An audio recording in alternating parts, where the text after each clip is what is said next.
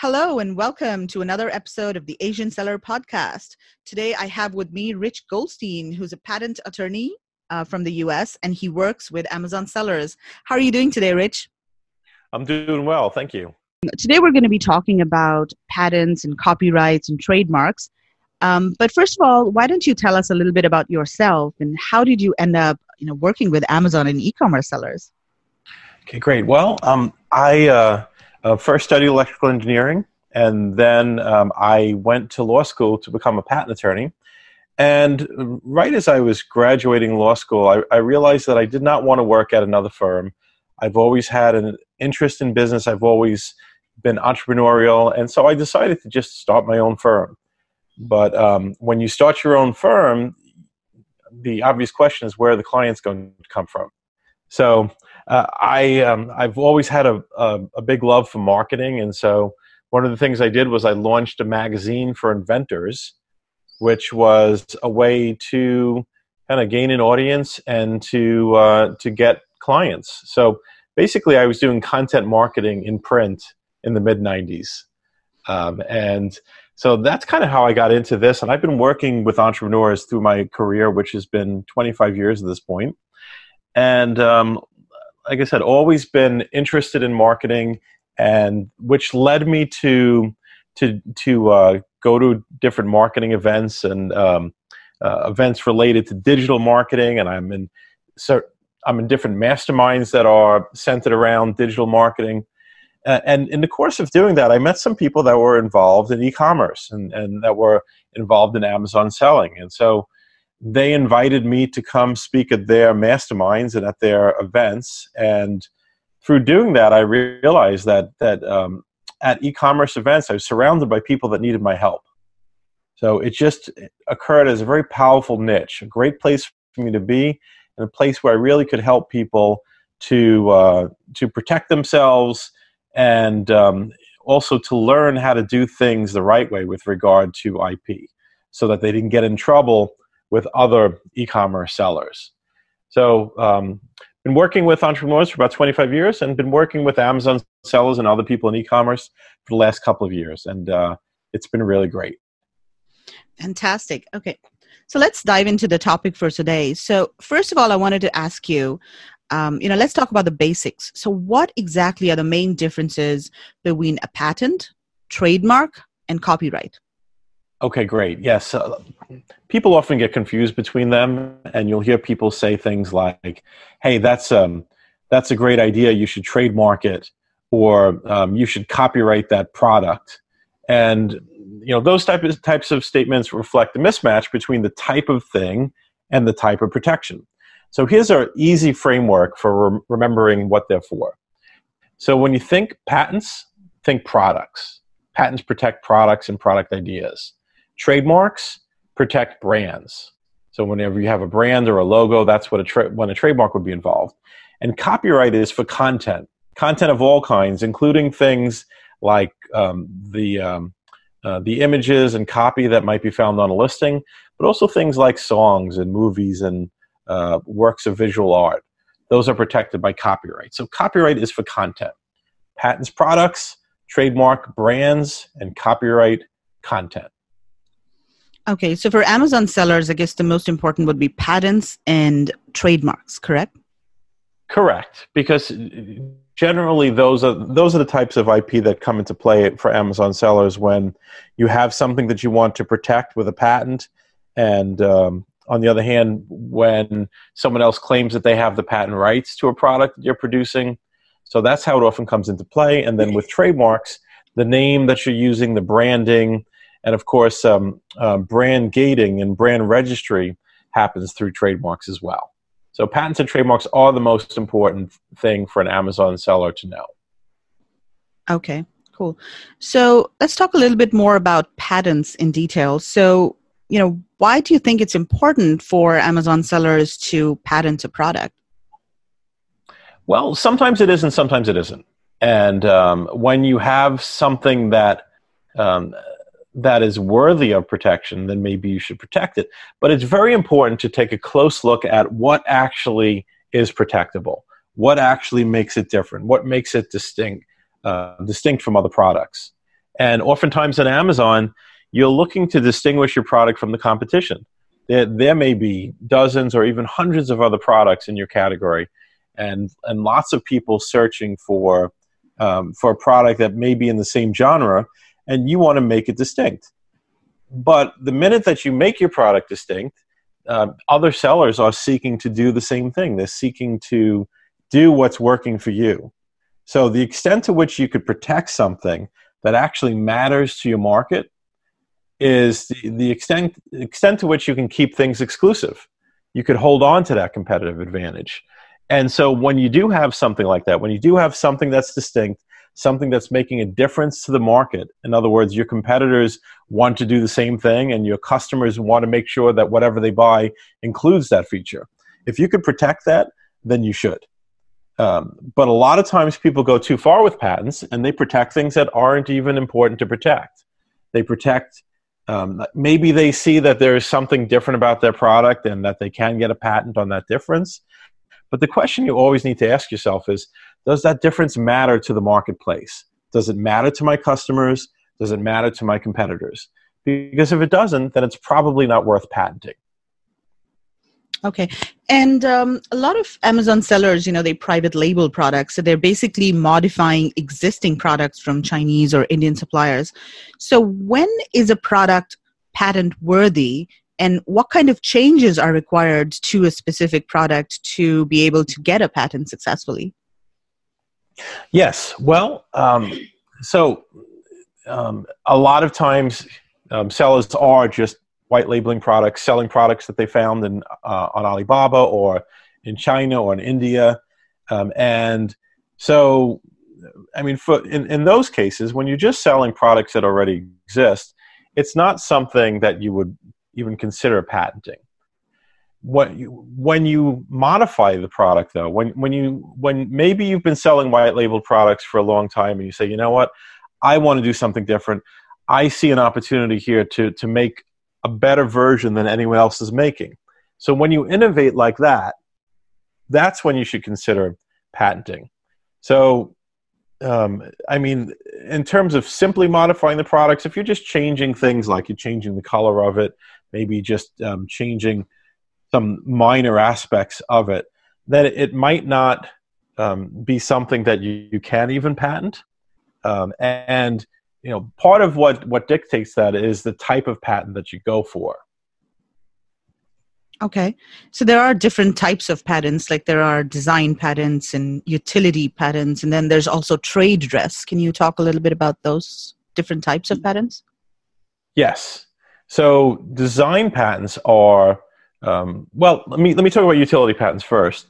So, utility patent is what we most typically think of when we think of a patent. We think of you invented something, you came up with something new, something that functions in a different way. It's a better mousetrap, and therefore it, it has a structural difference that allows it to be an improved version of what exists. So that's what utility patents are for. Utility patents are for structurally distinct inventions that are that way for a functional purpose. So you invent something new, you get a utility patent. As I said, it's most typically what we think of when we think of a patent and what a patent is for. Uh, design patent, on the other hand, is for just the appearance of the product. Uh, so if you make a product that has a distinctive look to it, then you could get a design patent for that. And again, it's just for the appearance. And um, traditionally, people consider design patents to be not worth very much because what they'll say is that if someone just changes the way the product looks, it's no longer going to be infringing the design patent. So is it worth getting a design patent? But now with Amazon, things have been pretty much turned upside down with regard to design patents and utility patents. And uh, if you have a product on Amazon and um, it's got a distinctive appearance and you get a design patent for it, and then you notice that your competitor is unimaginatively knocking you off. In other words, they're just making the same product and it looks the same. You send your design patent into Amazon and you can have the listing easily shut down. And um, so in the past, we would say, well, is it really worth trying to enforce a design patent, spending a ton of money bringing um, the other side to court to try and enforce this design patent?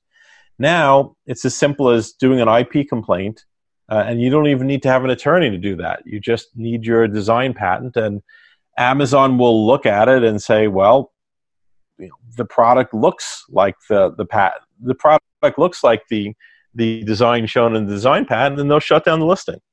So design patents have become very valuable on um, on Amazon, which kind of circles back around to the last question of when when it's patent worthy. And I'd say in the past, we'd often really look for something more significant about the product. Um, and that's to get a utility patent. We look for something more significant about the way it functions and whether that's something important enough that we should be uh, applying for a patent. But now with Amazon and the way that they they um, the way that that Amazon has been deferring to IP owners, they've been dis- deferring to people that have design patents. It pays to be an IP owner. It pays to be the one holding the design patent. And so, therefore, if you again, if you have a product that has a distinct appearance, then you should file a design patent application, and uh, potentially you'll be able to shut others down. And um, actually, just um, couple of weeks ago, I was at an event with other Amazon sellers, and and um, and one was telling me the story about when he got um, after he launched his product and he had applied for a design patent. He had about forty other sellers come in and do the same thing. And then the day that his design patent issued, the day that it was it was approved and, and printed by the U.S. government, he started filing IP complaints and within three days he, he as he described it within three glorious days he shut down 40 other listings mm-hmm. for um, for competitive products for products that were knocking him off. And so we got a whole lot of mileage out of that design patent. And um, and again the, the, amazon has set the stage by having this procedure in place and by really deferring to the people with the design patent if it looks similar, they shut them down and ask questions later. Hmm. Cool. So, what about um, you know the what are the differences in patent laws in different countries, specifically the yeah. U.S., U.K., and China? And if a seller wants to sell their product in multiple markets, do they need to register you know their product or patent their product in all of the different markets? Yes, well, patents are territorial. So if you want to if you want to enforce a patent in the US, you need to have a patent in the US. Now, granted that a US patent pr- prevents someone else from making, using, or selling the product in the US. So um, if the concern is that that that perhaps it'll be manufactured in China and, and then brought into the US, well, once it's in the US, then it's an infringing product. So um, so again, the U.S. patent prevents someone from making, using, or selling in the U.S. If, however, you're concerned about the product being, let's say, made in China and sold in China, then you'd need a Chinese patent in order to stop someone from, from, from doing that. Because if the product doesn't touch the US in any way, it's not going to be infringing. So if you if you do have multiple markets where you're selling the products, then you should patent the product um, in those markets. And um, so, in terms of differences, like there, there, are certain differences between different jurisdictions. Uh, mostly, the, the laws follow the same principles. The same principles of patent law uh, generally apply to how U.S. patents, U.K. patents, and Chinese patents are are processed and reviewed. But there's one important thing to know, and um, and that is that, and this is one of the big differences too, is that if your product is on sale, if you put your product on sale and you haven't yet applied for a patent, you'll immediately lose your rights in most of the world. Um, and in the US, um, worst case scenario, uh, if a year has gone by, then you've you've uh, lost the right to, to patent it in the US as well. So that's one of the differences right there. But but again, it's founded on an important principle that most people don't know. Most people think that well, patents are expensive, and therefore, if uh, if I start selling the product and it does really well, then I'll patent it. The problem is what they don't realize is that they, they'll lose the rights to ever patent the product if they do so. Um, and again, the, there's one of the important differences in the U.S. They might have heard that that they have one year to apply for a patent um, once once they put the product on sale, but that's not true in the UK and in China. So mm-hmm. there's a difference right there. Um, and so if you want to patent it in China, you need to apply before you publicly disclose it, before you put it on sale. Okay. So that means if a product is already selling on Amazon and uh, it is a unique product, um, you won't be able to patent it after it's it's uh, been selling on Amazon for a year. But um, before a year goes by, you can still patent it. Is that correct? Um, under the right circumstances, I mean, it's called a grace period. Okay. Uh, that exists in the U.S and it still has to be under the right circumstances. There are ways in which you can still lose the right, but um, um, yeah. So it's kind of like what you want to do is apply before you put the product on sale. But if a year has gone by, it's absolutely game over. Okay. So what is the process of patenting a product and you know how much does it cost and how long does it take? It um, typically takes a couple of years to get um, a utility patent, maybe closer to around one year to get a design patent. And um, the process is is you put in a patent application that, in the case of a design patent, it shows what the design is.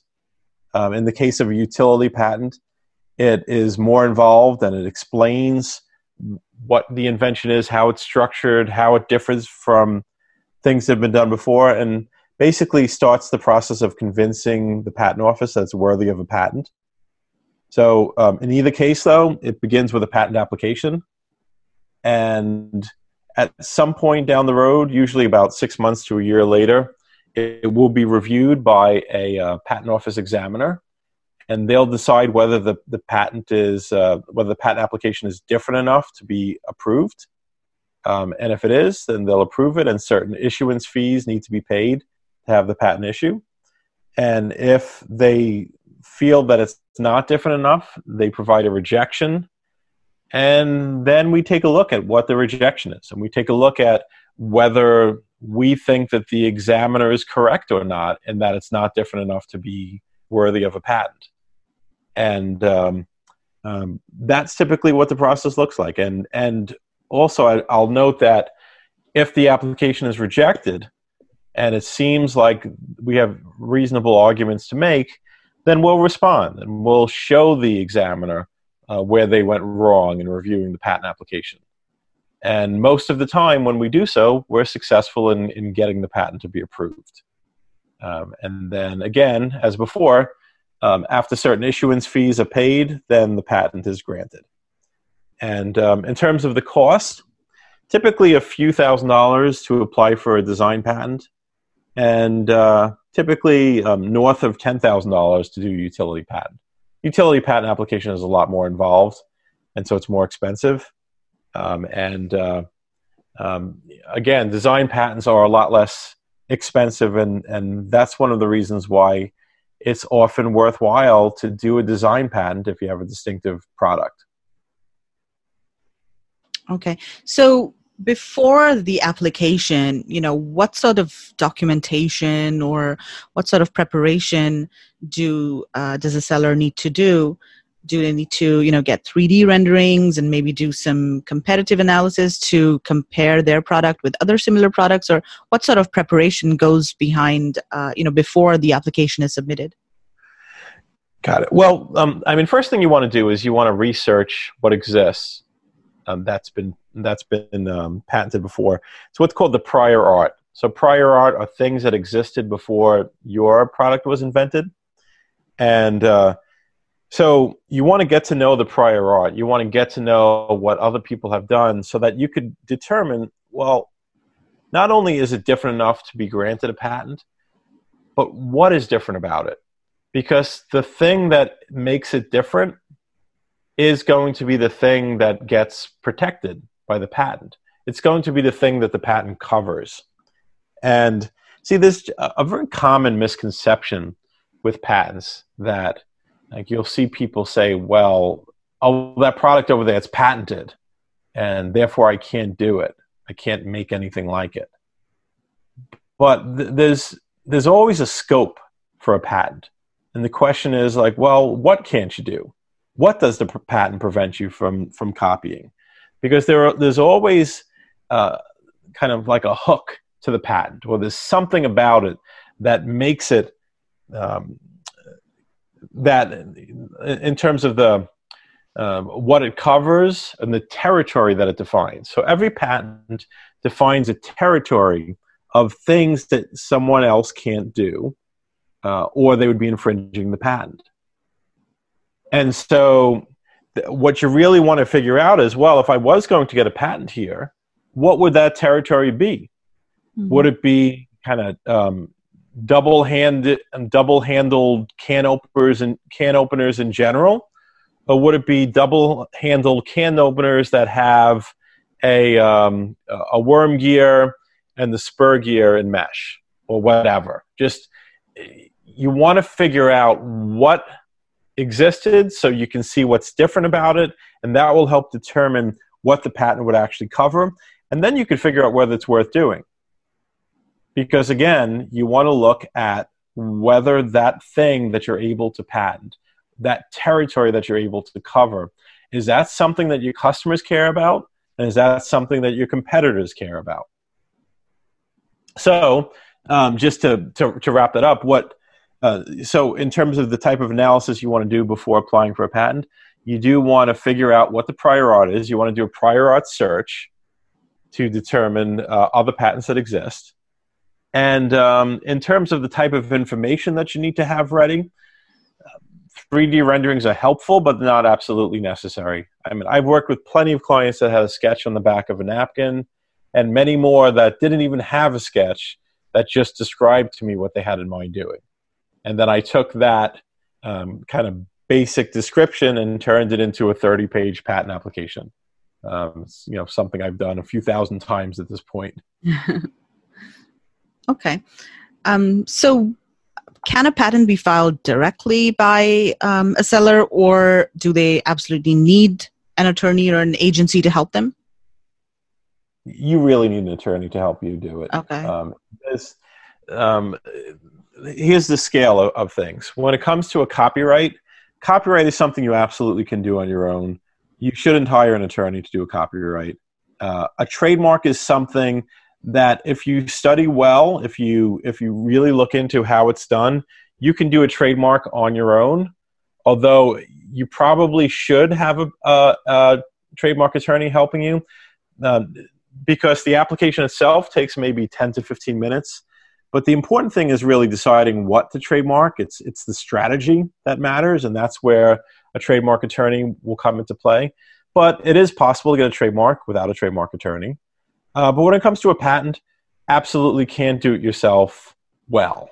Um, and that is, even if you can, um, even if you manage to get it through the, the process, even if you manage to kind of not um, um, not stumble in a way that results in your application being in, irretrievably rejected where it can't be fixed and you just need to abandon it.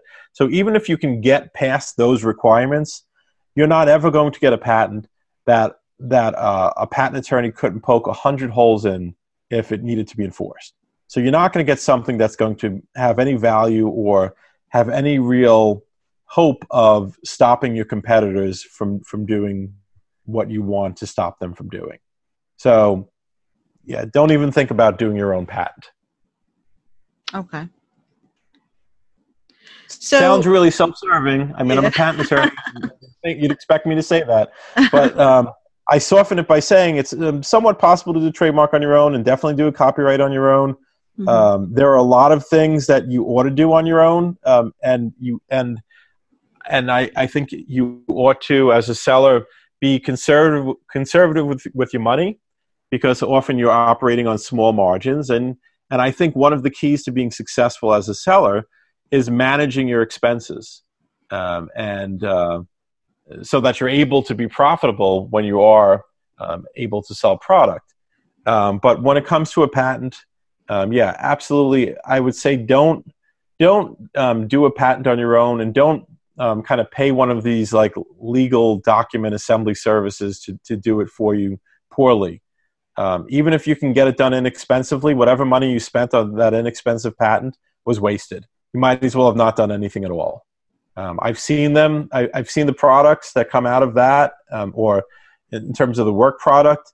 And as I said, it's something that I could poke a hundred holes in um, almost immediately, and uh, it would never allow you to successfully enforce it. A lot of our listeners are based in Asia. Um, do you know anything at all about the process, um, you know, in Singapore or maybe India, uh, Indonesia, these other Asian countries? Not specifically. I mean, most of my clients start with a U.S. patent, and then we file in, um, uh, and and typically within one year of the the filing in the U.S., we could file in those other countries, and uh, typically we engage colleagues in those countries to uh, um, to to do the actual filing in in whatever country we're we're looking to, and so I mean. Uh, um, you know, and there are there are patent attorneys in in um, in in in most major countries in the world, and uh, and they can help with those specific uh, in those specific jurisdictions. Okay, so let's say there's a seller in Singapore. Um, would their patent be more likely to be approved in the U.S. if they already had a patent in Singapore? Not necessarily. Um, but they're filing in Singapore. Well, well first of all, um, if you have a patent, um, if you already have the patent in Singapore, it's too late for you to apply in the United States. So patents have to be done at around the same time. Uh, as I mentioned, it's like if you if you filed in Singapore, then within one year you can file in, in the United States, and then what you gain is you gain priority from that Singapore application. So let's say you file the application in Singapore in July of 2019. Then, as long as you file in the US by July of uh, 2020, they'll consider the US application as if it was filed in July of 2019. So, the, the advantage you gain is priority. But you can't wait until you actually get that Singapore patent to apply in the US, or, or it's just it's too late. Basically, you need to apply for them all at around the same time. Um, so that's part of it. But in terms of being easier to get in the U.S., um, when the when the U.S. Patent Office does their own examination, they're going to they'll, they'll follow their own criteria, and there's no deference given to the fact that there's a, an existing Singapore patent. Just as I said, the fact that there's priority from whenever that Singapore application was filed. Okay, interesting. So, based on your experience working with Amazon sellers, what are the types of products that you're seeing most Amazon sellers patenting? Yeah, just about everything. I mean, just about anything that, um, all types of consumer products. Again, if we're talking about a design patent, anything that has a distinctive appearance. And um, um, yeah, it, it, could, it, it really cuts across categories. It could be just about anything. Okay, so it's electronics, home products. Uh, mm-hmm. Okay. Lots of consumer products, that's for sure. Mm-hmm. A, a, lot of times, a um, uh, a seller will will launch a product and uh, didn't believe that they were copying anyone, but they'll suddenly find themselves in a situation where they're defending themselves against someone else's design patent.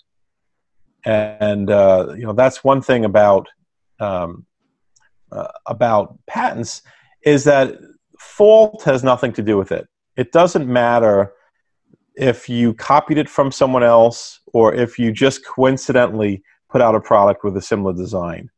Um, if the comparison is fair in terms of the product having substantially similar appearance, then you will be infringing. Um, and and by the way, that is different than copyright. With copyright, um, the way to avoid in, um, inadvertently infringing someone's copyright just don't copy them. Um, because with copyright, it's always a matter of that there was a, an existing product that you had access to that you then copied.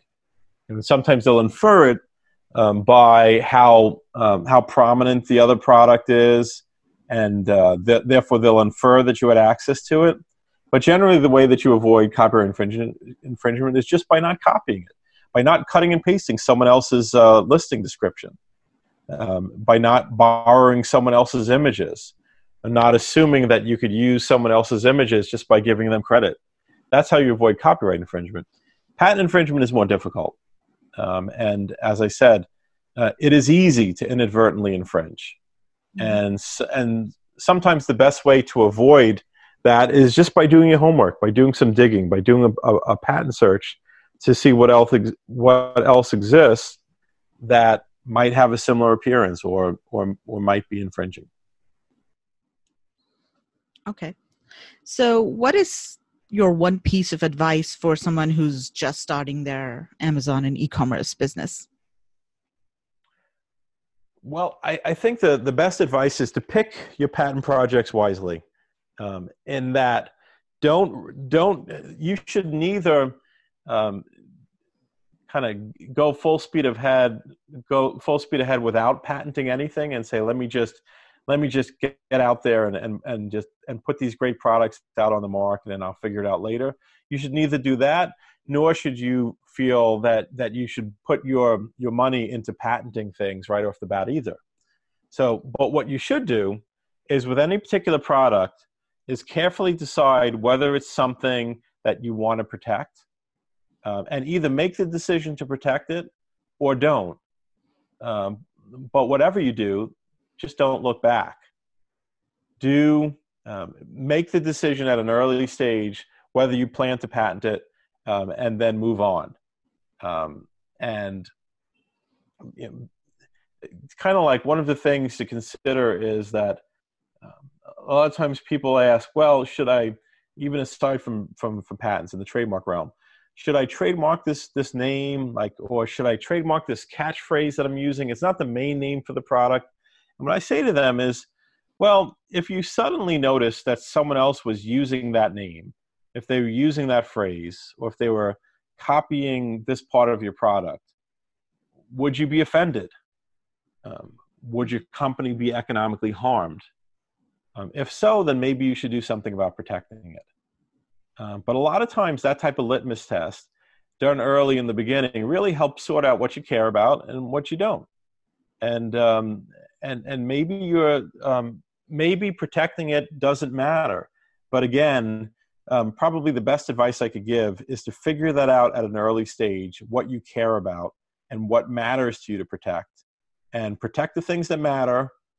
And for those that don't then just go ahead with your business and do the best you can getting the product out there getting the listings optimized and doing everything you can to generate sales. And um, uh, and and I'd say that's the best way to to get things going and to just make sure that you don't have any regrets about how you handle your business and about how you decide what you protect. Okay, makes sense. Great. So this has been fantastic. Uh, you've given so much great information, and you know, for me myself, you've uh, um, been able to demystify patents. So before we go, do you want to tell us a little bit about the book that you've written, "The Consumer Guide to Obtaining a Patent"? What's the book all about, and where can people get a copy of it? Okay, well, um, yeah, it's the ABA Consumer Guide to Obtaining a Patent, and you can get it on Amazon pretty much around the world. Um, it, it is in fulfillment centers in um, many different international locations. And um, basically, the American Bar Association asked me to write this book to explain to entrepreneurs how patents work. And uh, really, what I sought to do is break down these complex concepts into plain English. And um, the book is written pretty much the same as I am talking to you right now. And it's um, uh, it, it's not meant to be a do-it-yourself guide. It's meant to have you be a, a, a intelligent consumer of patent services, meaning that there are, will be different points during your selling career when you'll think about whether you need to patent something. you you'll think about whether you're infringing someone else's patent. And this book is really set up to help you make good decisions at those crossroads so that you do the right things at the right time and you spend your money on the right things at the right time. So that's what the book is all about. And again, you can find the book on Amazon. Um, if you want to learn more about the process, I have uh, videos online. Some are at my website, which is uh, goldsteinpatentlaw.com.